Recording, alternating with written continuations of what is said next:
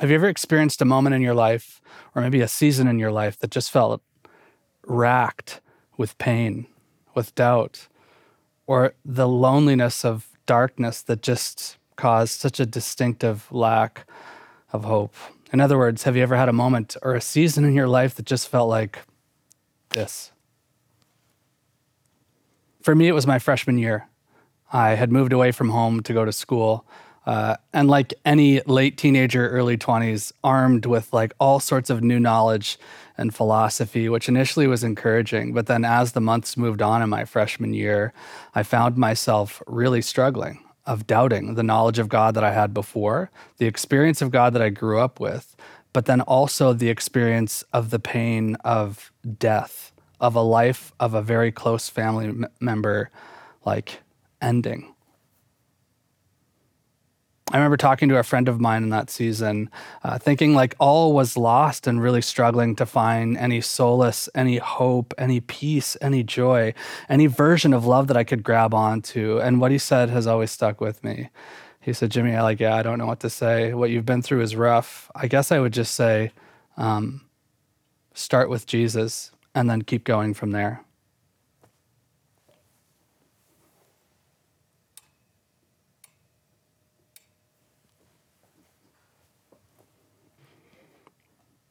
If you felt like this before, you're in good company, both with those that are around you, whatever site you're at or wherever you're tuning in, or with me, with your church family. You are in good company. Also with the mothers and fathers of our faith who have gone before us, who too have suffered through deep pain and doubt and darkness. Like, what do we do when we feel like this? Interestingly, in Isaiah's prophecy, which we come back to a lot of times in this Christmas season, speaks to darkness and hope. Isaiah's prophecy to Israel, written in the 8th century BCE, so literally almost 1,000 years before Jesus, and thousands of years before us experiencing this together today. Written into the context of war and suffering and the fatigue of the people of God, he writes this in Isaiah 9, verses 1-2, a prophecy of future leaning towards hope. He says, "Nevertheless, that time of darkness and despair will not go on forever." My brothers and sisters, wherever you're at, I'm at, we're at, listen. Nevertheless, that time of darkness and despair will not go on forever. The land of Zebulun and Naphtali will be humbled, but there will be a time in the future when Galilee of the Gentiles, when Galilee of the Gentiles, which lies along the road that runs between the Jordan and the sea, will be filled with the kavod of God, with the kadosh of God, with his glory and light. The people who walk in darkness will see a great light. For those who live in a land of deep darkness, a light will shine. Isaiah says, for those ancient mothers and fathers trying their best to follow God, the darkness will not last. For now it might feel dark, but the lights will come on. For those rattled by despair, hope will be born into the world in a person. For those longing for the end of it all, in the beginning came the light. And then in John's gospel, which will be the focus of our attention today together. In John's gospel, in the beginning was the Word, the Logos, the light of God.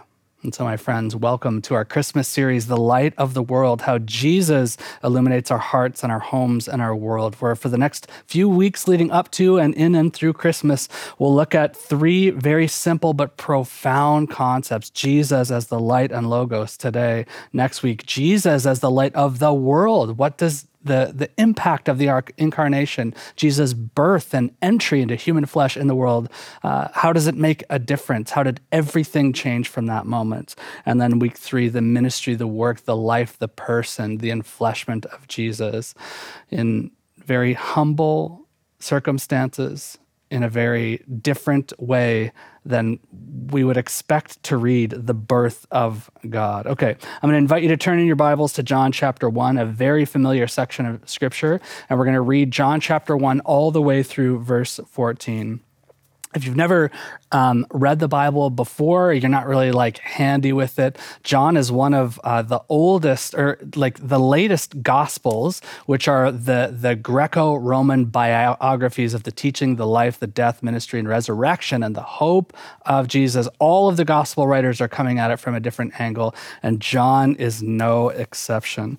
So if you go to kind of the middle of your Bible and you go Matthew, Mark, Luke, and then John, that's where we'll be picking it up in verse 1. In the beginning, the Word already existed. The Word was with God, and the Word was God. He existed in the beginning with God. God created everything through him, and nothing was created except through him.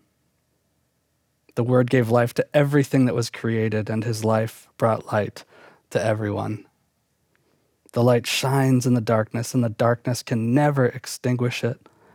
And then God sent a man, John the Baptist, to tell everyone about the light so that everyone might believe because of his testimony. John himself was not the light. He was simply a witness to tell about the light. The one who is the true light, who gives light to everyone, was coming into the world. He came into the very world he created, but the world didn't recognize him. He came to his own people, and even they rejected or turned away. But to all who believed him and accepted him, he gave the right to become children of God.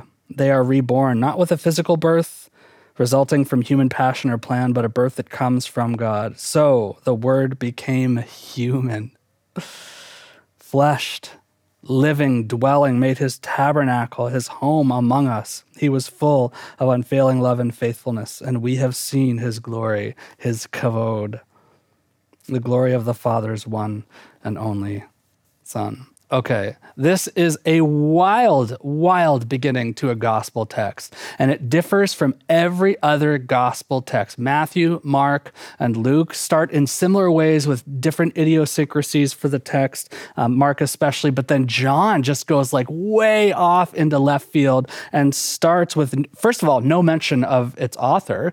So where we get John's authorship for this gospel is basically scholarly and church tradition consensus. Very similar to the other gospel, but John, interesting, he gets right to the point with Jesus as the starting and the end to the whole story. In the beginning was the Word. So who wrote this book? We don't actually know for sure. And in ancient history, the cataloging of ancient history, it's actually not that big of an issue or big of a deal. The authorship, it gives witness to the text, but it's not the meat and potatoes of the text. The point is the text and who the text points to. So who wrote this? We don't know for sure, but given some of the focus of like where John heads later, it's plausible that this is John the disciple, the one whom Jesus loved, one of the sons of Zebedee, and he starts following Jesus when he is quite young. Good scholarly consensus would suggest that he's in his like early, maybe mid, maybe late teens, but definitely a teenager and the youngest one. And he captures the essence of the brilliance of the philosophy, the energy, the spark of God in Jesus that was there at the inception of all creation. At the time of the writing of this book, and then the writing of John's revelation. So typically attributed to John are this gospel, is an epistle or a letter, and then when he's exiled towards the end of his life on the island of Patmos, he writes the revelation of God. And John will expand on the Word, the Logos imagery, by calling Jesus in Revelation not just the Word, but the very Word of God. Okay. That was free. That was some free context for you. So John, by this time, is quite old, both in writing, certainly Revelation, but also in writing his gospel. The story, the capturing of the mission and the method of Jesus, and the significance that it had on planet Earth. So John is likely, as tradition holds, looking back on, he's waiting to write, and he's experiencing much as a young and then middle-aged and now older man, much of the response and the reaction of the apostles due to the birth, the life, the ministry, the death, and the resurrection, and then the birth of the church. Like there is a new beginning that is happening. And so John writes late to get all of the details. In fact, he records in some of his writing that like if I were to write anything towards the end of the book of John, if I were to write everything down, it would fill up all of the books in the world. So trust that what I am recounting to you is faithful and true. John is looking back on all that has happened, all that he's experienced, and how his faith has been changed, reshaped, renewed, and starts legitimately at the beginning. In the beginning, he says. In the beginning. And what happens at the beginning? Now, as a good Jewish boy or girl growing up with Torah, learning the history of your mothers and your fathers and the traditions of Abraham and Isaac and Moses and Jacob, you knew your book and your Bible in the beginning would like prompt those images for you of like, oh yeah, this is Genesis 1 and Exodus 1. In the beginning, God created, say it with me, the heavens and the earth. This is how God got things started. Genesis 1, in the beginning, God created the heavens and the earth, and then things got slipped up. But then in Exodus 1, God creates the heavens and the earth and humans within it, the apex of God's creation that he has intimate relationship with, that he cares for them and loves them and stewards them and invites them to steward and subdue care for the world. And then things get screwed up. And then in Exodus 1, God's rescue plan comes into being and God dwells among them. Exodus 1, God makes his dwelling, his tabernacle, his tent among them. Literally, he sets up camp in their midst. But now John goes even further. In the first few verses, in the first 4 verses, in the beginning, there is a new Genesis, a new Exodus, a new creation, happening like here, now, in Jesus, and it's one of hope and joy and peace and expectation of light and love, and this light will never be extinguished. In the beginning, there was the Word. The Word was there with God and was God. And this Word, or Logos, is the actual translation. This Word, Logos, energy, wisdom, person, presence, gave life to everything. Everything found its being. Later, Paul will say, in and through him, we have our being. Colossians chapter 3. In this word, logos, energy, wisdom, presence, person, through his life brought light to everyone. And no amount of suffering or pain or doubt or darkness will ever put it out. This is the future that Isaiah was prophesying, was foretelling in expectation the hope that the light of God, the life of God would not just move in, but would be embodied in a person, in Messiah, and that hope would be unending, that through his life, light would be brought to everyone. No amount of darkness would ever extinguish it or put it out. In Jesus, everything is created, rescued, and restored, and God is fully here.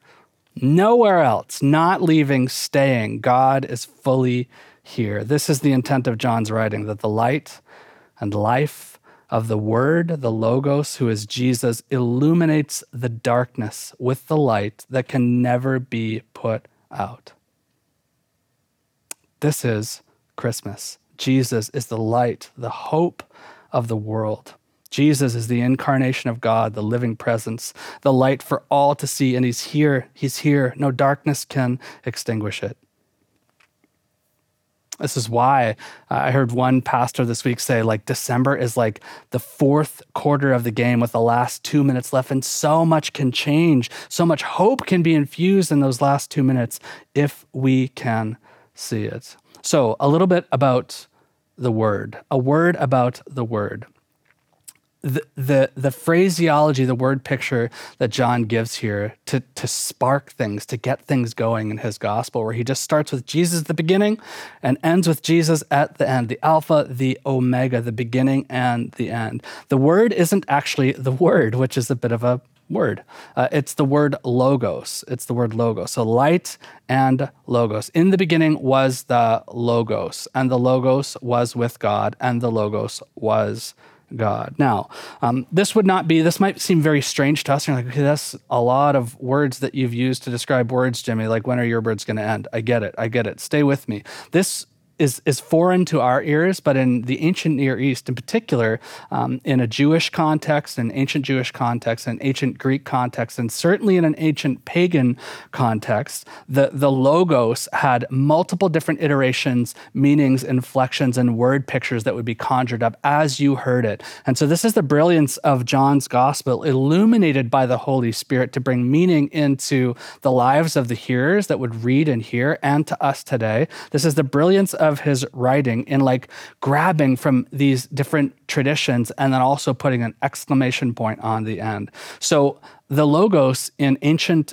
Jewish tradition was wisdom, was the embodiment of wisdom, that the Logos is the wisdom of God, the mind and thoughts of God, that the Logos of God is how God articulates himself. So imagine as a first century Jewish boy or girl hearing this, you're like, I know exactly what you're talking about. You're saying the wisdom of God was with God and was God in the beginning. This wisdom was there. Amazing, amazing. In a Greek or pagan context, the concept of word or logos loosely was the spark, was the energy, the essence of the divine, the way to do and think, the way that we have our being and understand life and love and everything else that exists in this short life that we live. It's the divine energy spark that it's implanted in all of us, Greek and pagan theology and tradition.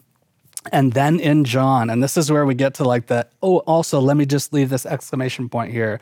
In John, Jesus is the Logos. He's exactly all of those things that we just described. Jesus is all of the above, and now he has made his home, his dwelling, his tabernacle, his place here and among us. That all of those things that exist in the ethereal and the philosophical and in the sense of wisdom is now embodied in a person, and this person has been birthed on planet Earth and is here to stay, is here to shed light on the earth, is here to share life with us, and is here to embody love so that we will never forget and this light will never be extinguished. In John, Jesus is all of these things, has made his home, tabernacle, tent, place here and among us.